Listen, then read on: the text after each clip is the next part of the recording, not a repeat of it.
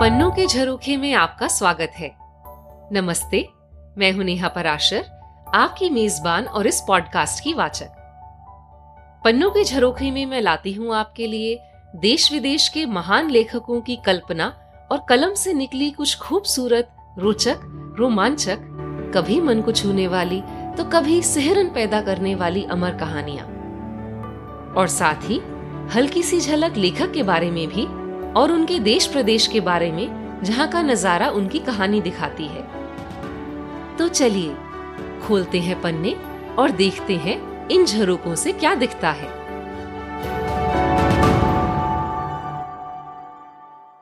अब तक पन्नों के झरोखे में मैंने आपको जितनी भी कहानियाँ सुनाई हैं, वो सभी मेरी पसंदीदा लेखकों की थी और मैंने पहले पढ़ रखी थी।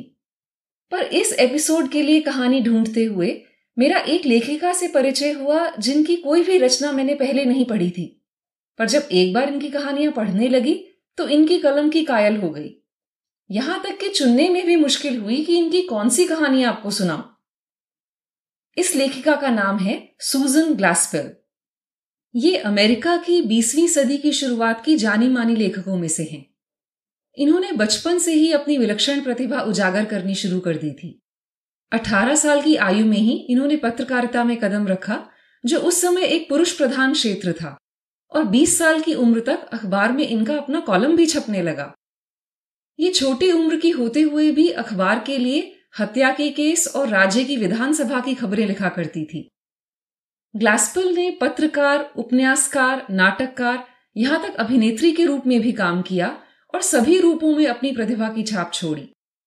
इन्होंने नौ उपन्यास, चौदह नाटक और पचास से भी अधिक लघु कथाएँ लिखी हैं।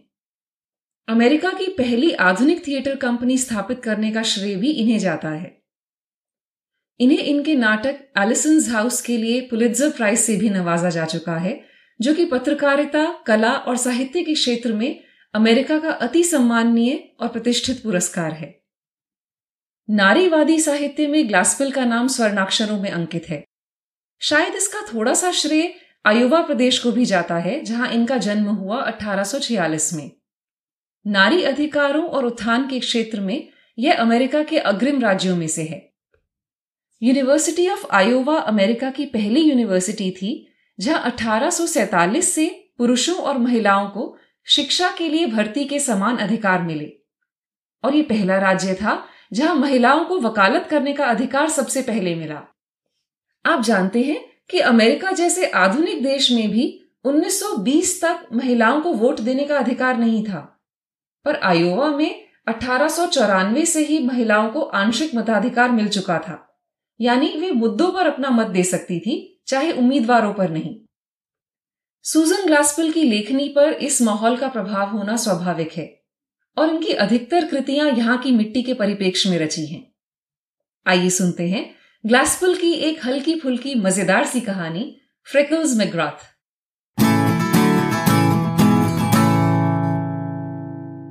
चित्तू। राज्य सदन आने वाले अधिकतर लोग सोचते थे कि गवर्नर साहब यहाँ के सबसे खास व्यक्ति हैं। वे यहाँ के गलियारों में घूमते हुए सरकार के अति विशिष्ट पदाधिकारियों की एक झलक देखने के लिए उत्सुक रहते थे। वे नहीं जानते थे कि इस इमारत का सबसे खास शख्स था चित्तू। जिससे मिलना बहुत आसान था और जो बहुत मिलनसार भी था। चित्तू था वहाँ का लिफ्ट बॉय। सरकारी कागजों में उसका नाम विलियम था, पर यह बस उन लोगों पर एहसान था जो शायद कभी सरकारी कागज़ देखते होंगे। अखबारों में, जी हाँ, अखबारों में अक्सर उसकी तस्वीर छपती थी, और गवर्नर साहब से लेकर हर कोई उसे चित्तू कहकर ही संबोधित करता था। यह नाम कितना यथोचित था यह उसके हसमुख चेहरे की हज़ारों चित्तियाँ देखकर ही लग जाता था। राज्य सदन में सरकारी तनख्वाह लेने वाले हर व्यक्ति की तरह सत्र के पहले हफ़्ते चित्तू भी बहुत उत्साह में था। सदन में सुधार पर ज़ोर देने वाली पार्टी का बहुमत था और गवर्नर महोदय भी बहुमत पार्टी से ही थे। इमारत के हर कोने में मानो सुधार उपक्रम और योजनाओं की हवा बह रही थी, पर सबसे ज़्यादा अहम था केली बिल। सत्र शुरू होने के दिन से ही एक दिन ऐसा नहीं बीता जिसमें लिफ्ट में आने जाने वाले लोगों में से किसी ने केली बिल का नाम ना फुसफुसाया हो। जो भी थोड़ा बहुत चित्तू के कान में पड़ता और बाकी अखबारों में पढ़ी खबरों से केली बिल की थोड़ी बहुत समझ उसे भी आने लगी थी। यह एक बहुत बड़ा सुधार कार्यक्रम था, जिससे रेल रोड वालों को भी पता लग जाएगा कि राज्य में किसकी हुकूमत है। इस बिल के अनुसार रेल रोड को भी कर देना पड़ेगा। और वे इस बात पर काफ़ी शोर मचा रहे थे। पर अगर यह बिल पारित हो गया तो यह बहुत बड़ी जीत होगी और गवर्नर साहब की स्थिति बहुत मज़बूत हो जाएगी। चित्तू सुधार के पक्ष में था। इसकी एक वजह थी कि जो थोड़े बहुत भाषण उसने सदन में सुने थे, पक्ष के भाषण विपक्ष से कहीं ज़्यादा रोमांचक थे। पर बड़ी वजह यह थी कि वह गवर्नर साहब से बहुत प्रभावित था। मानो उनका भक्त हो। और मिस्टर लडलो उसको एक नज़र नहीं भाते थे। मिस्टर लडलो एक लॉबिस्ट थे, यानी उनका काम किसी भी मुद्दे पर जनमत तैयार करना था या प्रचार करना था। सदन के कुछ सदस्य मिस्टर लडलो की जागीर थे। कम से कम कही सुनी बातों से तो यही समझ में आता था। मिस्टर लडलो के तरीकों के बारे में इस सत्र में काफ़ी बातें चल रही थी। चित्तू बिल्कुल घमंडी नहीं था। उसने सुना था कि मिस्टर लडलो एक नंबर का कमीना है और वह मानता भी था कि वह एक नंबर का कमीना है। फिर भी ये तो कोई वजह नहीं थी कि उनसे बात ना की जाए। तो जब एक सुबह मिस्टर लडलो ने लिफ्ट में अकेले प्रवेश किया और लगा कि इस मौके पर कुछ कहना बनता है तो चित्तू ने कहा, सुप्रभात सर, गुड मॉर्निंग। पर वह आदमी शायद किसी गहरी सोच में था।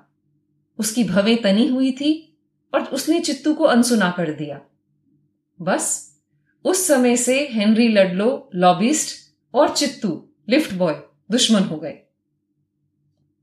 एक दिन दोपहर से कुछ पहले, सत्र समाप्त होने से बस एक दिन पहले, एक सभासद और विधायक साथ साथ लिफ्ट से नीचे जा रहे थे। और इंतज़ार का कोई फ़ायदा नहीं है, एक ने कहा। हमारी स्थिति मज़बूत है। बस स्टेसी के वोट पर सब निर्भर है। और उसका वोट निर्भर है इस बात पर कि वह सबसे आखिर में किससे मिलता है? चित्तू के कान खड़े थे और लिफ्ट धीरे धीरे नीचे जा रही थी। अखबारों ने स्टेसी के बारे में लिखा था कि केली बिल के मामले में वह बिल्कुल डावाडोल है। अभी तो वह हमारी तरफ़ है, विधायक ने कहा, पर पूरी उम्मीद है कि लडलो आज दोपहर वोट डालने से पहले उससे ज़रूर मिलेगा। फिर क्या होगा पता नहीं। विधायक ने हाथों से हारा हुआ सा इशारा किया और दोनों लिफ्ट से उतर गए। चित्तू गहरी सोच में बैठा था। आज दोपहर केली बिल सभा में उठाया जाएगा। अगर सेनेटर स्टेसी ने उसके पक्ष में वोट डाला तो बिल पारित हो जाएगा। अगर विपक्ष में तो नहीं। अगर वह वोटिंग से पहले मिस्टर लडलो से नहीं मिलता तो निश्चित रूप से पक्ष में वोट डालेगा। और अगर मिलता है तो विपक्ष में। पूरी स्थिति बस ये है। चित्तू को लगा मानो गवर्नर साहब का पूरा भविष्य दाव पर लगा है। तभी लिफ्ट की घंटी ज़ोर से बजी। उसे हल्का सा ही एहसास था कि वो पहले से बज रही थी। अगले आधे घंटे वह सभासदों को लिफ्ट से नीचे ले जाने में व्यस्त रहा। अजीब था कि सेनेटर स्टेसी और गवर्नर दोनों साथ ही लिफ्ट में थे और चित्तू सहमति से मुस्कुराया, जब उसने दोनों को साथ साथ बिल्डिंग से बाहर जाते हुए देखा। स्टेसी वापस आने वाले पहले कुछ सभासदों में से था। चित्तू ने ध्यान से उसे देखा और उसे लगा कि वह अभी भी अडिग है। पर सेनेटर स्टेसी के चेहरे के बारे में कुछ ऐसा था, जिससे लगता था कि इनके बारे में ज़्यादा कुछ यकीन से नहीं कहा जा सकता। चित्तू ने विचार किया कि क्या सेनेटर से यह कहना कि सुधार पक्ष में रहना ही श्रेयस्कर है, ठीक रहेगा? पर जब तक वह कहने की हिम्मत जुटा पाता, स्टेसी लिफ्ट से बाहर निकल गया था। लगभग दस मिनट बाद लिफ्ट नीचे थी और चित्तू बैठा अखबार पढ़ रहा था कि एक पदचाप से उसके कान खड़े हो गए। अगले ही मिनट मिस्टर लडलो दिखाई दिए। हमेशा की तरह बिल्कुल बने ठने। और आज सलेटी रंग की मूछों में कुछ ज़्यादा ही ताव दिख रहा था। लिफ्ट में घुसते हुए आँखों में एक परिहास की सी चमक थी। जैसे कह रही हूँ, इन्हें क्या लगा था मुझे हरा देंगी? ओह, कितने मासूम हैं ये लोग। चित्तू ने लिफ्ट का जंगला बंद कर दिया और लिफ्ट ऊपर चढ़ने लगी। उसे पता नहीं था कि वह क्या करना चाहता था, पर यह पक्का था कि लिफ्ट में और कोई सवारी नहीं चाहिए। निचली मंजिल से पहली मंजिल पहुँचने के बीच रास्ते ही उसने लिफ्ट रोक दी। उसे सोचने के लिए वक्त चाहिए। अगर वह इस आदमी को सदन तक ले गया तो सुधार के लिए घातक होगा। वह घुटनों के बल नीचे झुक गया और ऐसे नाटक किया मानो कुछ ठीक कर रहा हो। पर उसका दिमाग तेज़ी से चल रहा था। कुछ टूट गया क्या? एक परेशान सी आवाज़ ने पूछा। चित्तू ने मुड़कर मिस्टर लडलो का चेहरा देखा। वह जाना माना प्रचारक घबराया हुआ सा लग रहा था। हाँ, उसने शांति से कहा।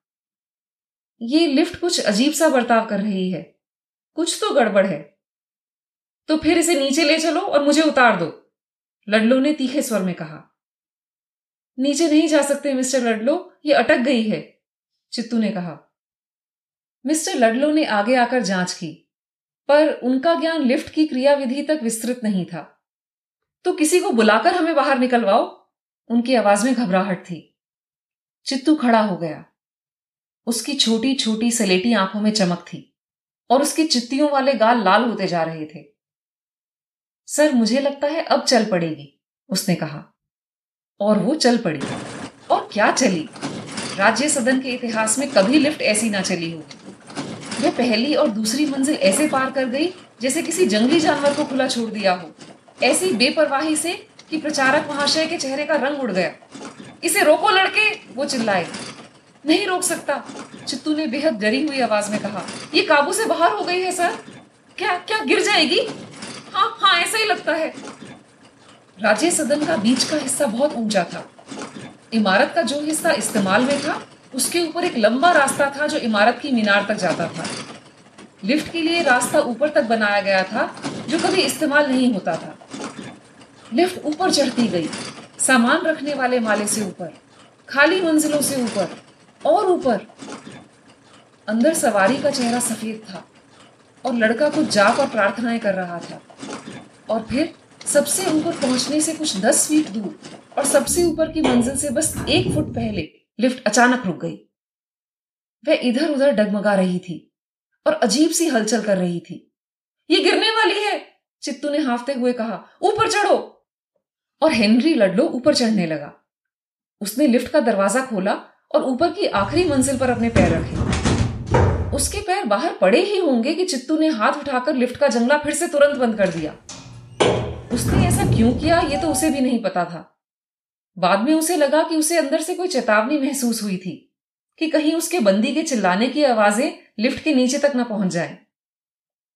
हेनरी लडलो बेवकूफ़ तो नहीं था।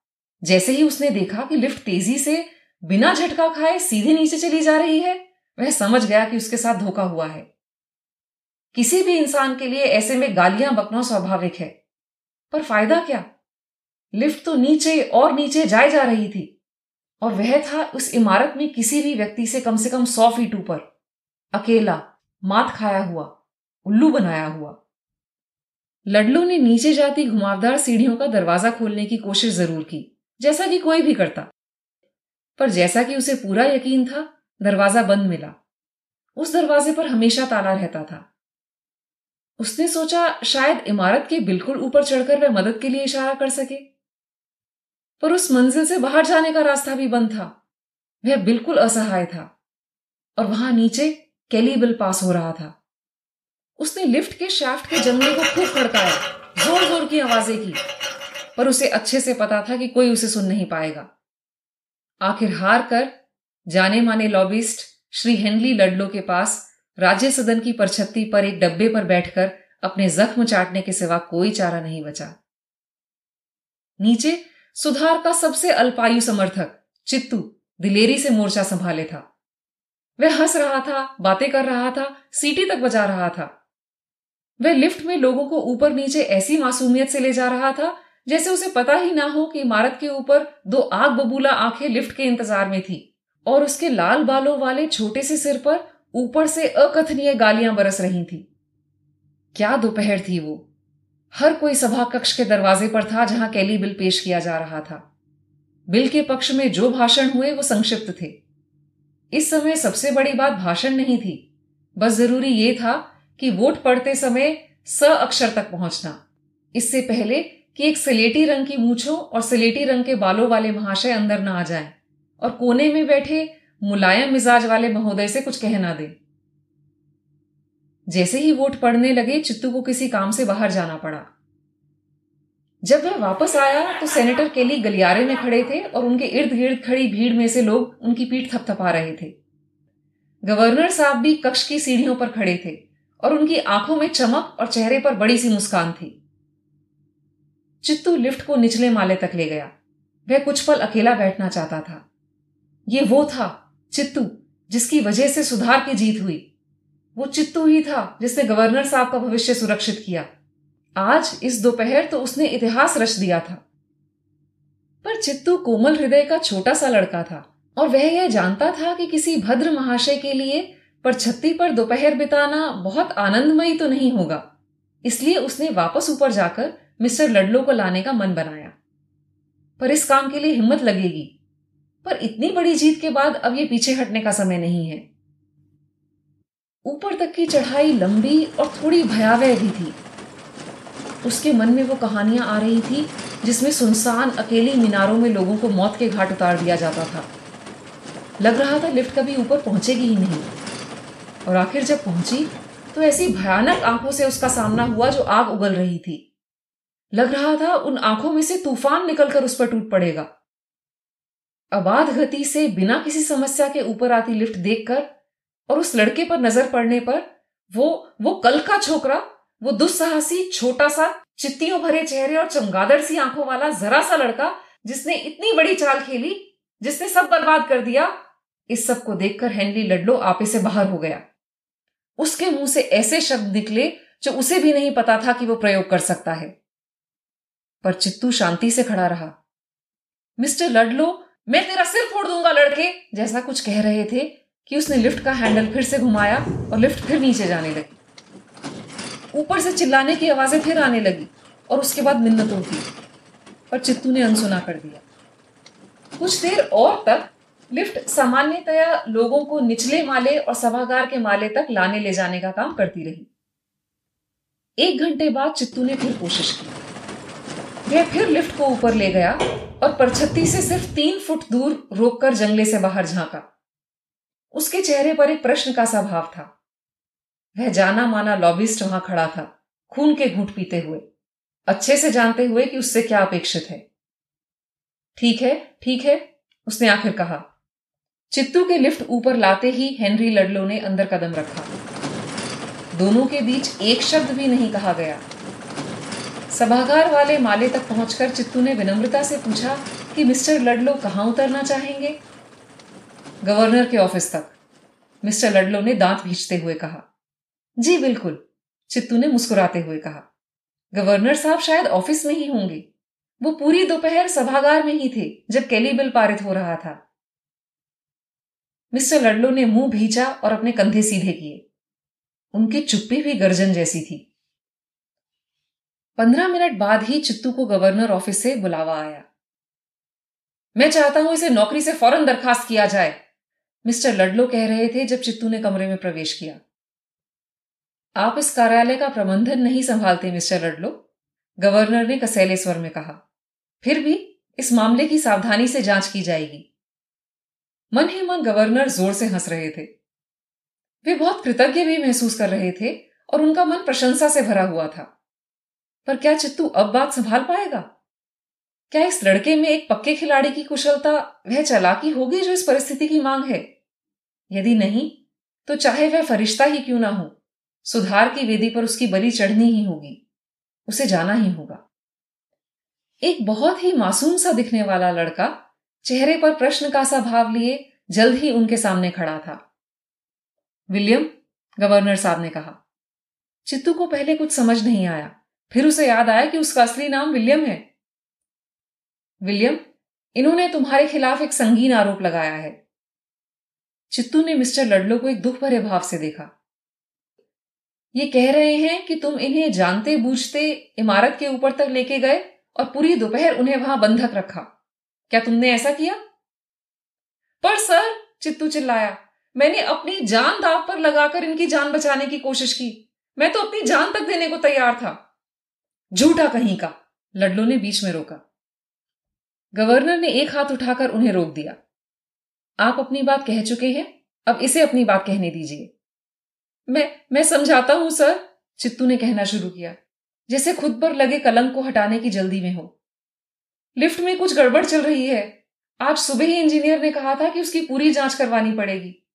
लिफ्ट ऊपर जाते हुए मेरे काबू में नहीं रही। आप चाहें तो मुझे इस बात के लिए नौकरी से निकाल सकते हैं कि मैं लिफ्ट नहीं संभाल पाया। चित्तू ने सुबकते हुए कहा, पर पर जो ये कह रहे हैं, उसके लिए नहीं। गवर्नर साहब, उसने आँख मलते हुए कहा, मेरी इनसे क्या दुश्मनी है? मैं मैं इन्हें ऊपर तक क्यों लेकर जाऊँगा? पैसों के लिए तो नहीं, मिस्टर लडलो ने ताना दिया। गवर्नर साहब ने तीखे स्वर में जवाब दिया, जब आपके पास इस बात का कोई सबूत हो, मैं सुनने के लिए तैयार रहूँगा, उससे पहले नहीं। हैरानी की बात है कि यह आज ही होना था जाने माने लॉबिस्ट ने कहा। गवर्नर ने सीधे मुँह पूछा क्यों? आज कोई खास बात थी? मुझे शायद याद है आपने कहा था कि आज के सेशन में आपकी कोई खास दिलचस्पी नहीं है। कहने को कुछ नहीं था, इसलिए मिस्टर लडलो ने कुछ नहीं कहा। हाँ, विलियम, अब ये बताओ, तुमने ऊपर इनके उतरते ही दरवाज़ा फिर से क्यों बंद कर दिया? गवर्नर को डर था कि कहीं यह सवाल चित्तू की पोल ना खोल दे। सर, असल में चित्तू ने कांपते हुए कहा मुझे लिफ्ट का दरवाज़ा बंद करने की इतनी आदत है कि बिना सोचे समझे ही मैं ऐसा कर देता हूँ। मुझे कई बार इस बात पर टोका भी गया है। और और वहाँ ऊपर मुझे लगा मेरी जान चली जाएगी, फिर भी मैं अपनी ड्यूटी नहीं भूला। गवर्नर ने अपने मुँह को हाथ से ढककर गला साफ़ किया। अब उन्हें यकीन था कि यह लड़का किसी भी प्रश्न के शिकंजे से निकल सकता है। तो तुमने तुरंत वापस जाकर इन्हें लाने की कोशिश क्यों नहीं की? किसी और से कुछ कहा क्यों नहीं? पर सर, मुझे लगा ये सीढ़ियों से नीचे आ जाएँगे। मैं सोच भी नहीं सकता था कि ये फिर से लिफ्ट से वापस जाने का जोखिम उठाना चाहेंगे। नीचे के दरवाजे पर ताला लगा था, लडलो ने कहा। पर मुझे ये कैसे पता होगा? मैं तो दोपहर बाद लिफ्ट को जांचने के लिए ऊपर तक फिर से लेकर गया था। आपको वहाँ देखकर मैं इतना हैरान हुआ जितना ज़िंदगी में कभी नहीं। मैं तो सोच रहा था कि आप सबके साथ सभागार में ही होंगे। गवर्नर साहब को फिर से अपना मुँह हाथ से ढकना पड़ा। तुम्हारा केस अगली कार्यकारिणी समिति की मीटिंग में लाया जाएगा, विलियम। और फिर कभी ऐसी घटना हुई तो उसी समय तुम्हें निष्कासित कर दिया जाएगा। अब तुम जा सकते हो। चित्तू दरवाजे तक पहुँचा ही था कि पीछे से गवर्नर साहब ने फिर उसे आवाज़ दी। तुम्हें नहीं लगता, विलियम, कि मिस्टर लडलो को जो तकलीफ़ हुई है, उसमें कुछ हाथ तुम्हारा भी है और तुम्हें इनसे माफ़ी मांगनी चाहिए? गवर्नर को लग रहा था कि वो और चित्तू मिलकर लडलो के साथ इतनी दरिया दिली तो दिखा ही सकते हैं। चित्तू ने छोटी छोटी सलेटी आँखों से लडलो को देखा। कमरे में चुप्पी थी। फिर उसके चेहरे पर फिर से चमक आ गई और उसने कहा, मैं लिफ्ट की तरफ़ से आपसे माफ़ी माँगता हूँ। अब तीसरी बार गवर्नर साहब का हाथ उनके मुँह तक चला गया। अगले हफ़्ते चित्तू के हाथ पर एक बड़ी सी अंगूठी थी। उसने काफ़ी ज़ोर से कई बार ऐसी ही अंगूठी के लिए आहें भरी थी। लोगों को अंगूठी दिखाते हुए वह हमेशा बताता था। ये मेरे घर से आई है। एक दोस्त ने भेजी है।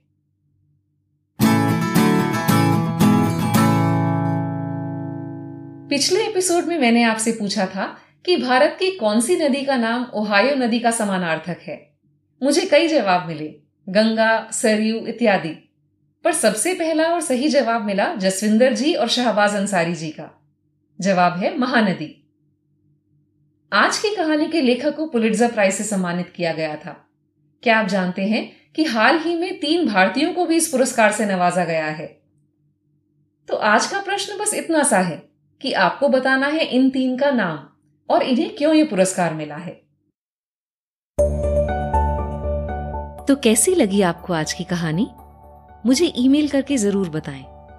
ईमेल एड्रेस है सुनो P K J at Gmail dot com यह आपको शो डिस्क्रिप्शन में भी मिल जाएगा। कहानियाँ सुनते रहने के लिए इस पॉडकास्ट को सब्सक्राइब ज़रूर करें। अगले एपिसोड तक आपसे इजाज़त लेती हूँ। तब तक इस खूबसूरत दुनिया के नजारे पन्नों से देखते, सुनते रहिए। जाने कौन सा पन्ना दिल का ही कोई झरोखा खोल दे।